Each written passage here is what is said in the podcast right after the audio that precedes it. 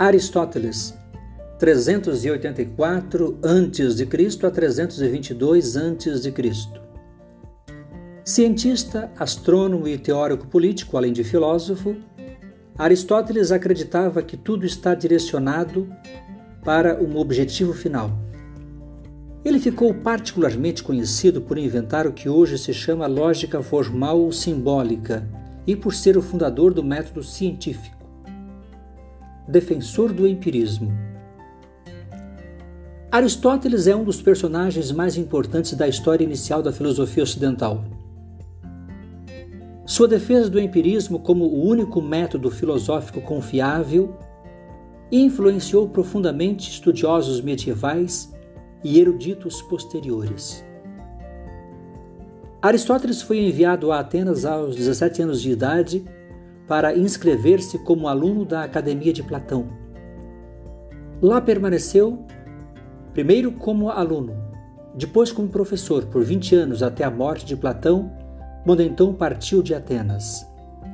Posteriormente, tornou-se o tutor de Alexandre o Grande quando jovem.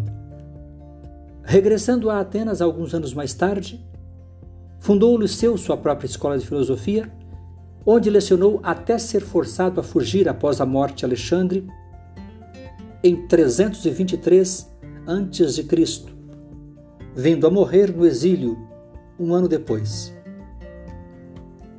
Aristóteles foi o primeiro grande pensador a perceber que, apesar do que Platão e os filósofos pré-socráticos discutiram antes dele, é impossível conceber um único princípio filosófico universal.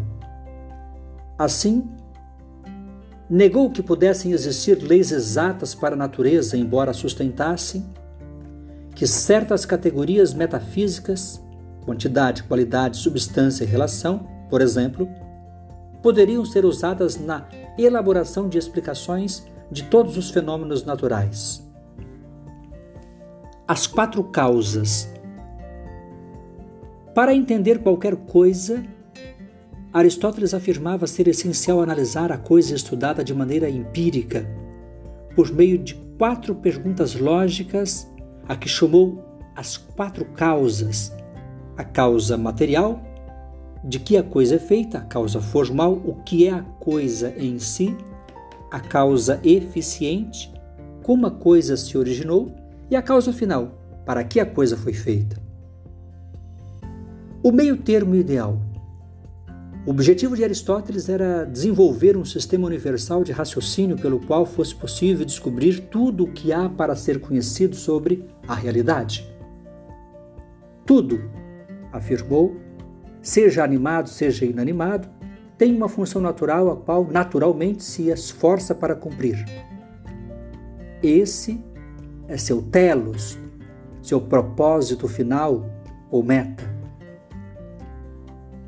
Quanto à humanidade, a função natural dela não é apenas raciocinar, mas raciocinar bem esse é o segredo para a plena evolução do potencial humano. Segundo Aristóteles, adaptar as ações humanas de acordo com o que a razão dita implica seguir o que muito apropriadamente chamou de o meio-termo ideal, ou seja, o ponto intermediário entre os dois extremos de excesso e insuficiência. Exibir uma coragem pura, por exemplo, significa escolher a média entre imprudência e precipitação por um lado e covardia por outro. A veracidade consiste em encontrar o meio-termo entre o orgulho e a modéstia indevida. Isso se aplica tanto à sociedade como um todo, quanto a seus indivíduos, e a função primária do Estado seria possibilitar a felicidade pessoal. Embora a obra de Aristóteles tenha sido ignorada na Europa durante a Idade Média, manteve-se viva no mundo muçulmano e finalmente reencontrou o caminho de volta no fim da Idade Média.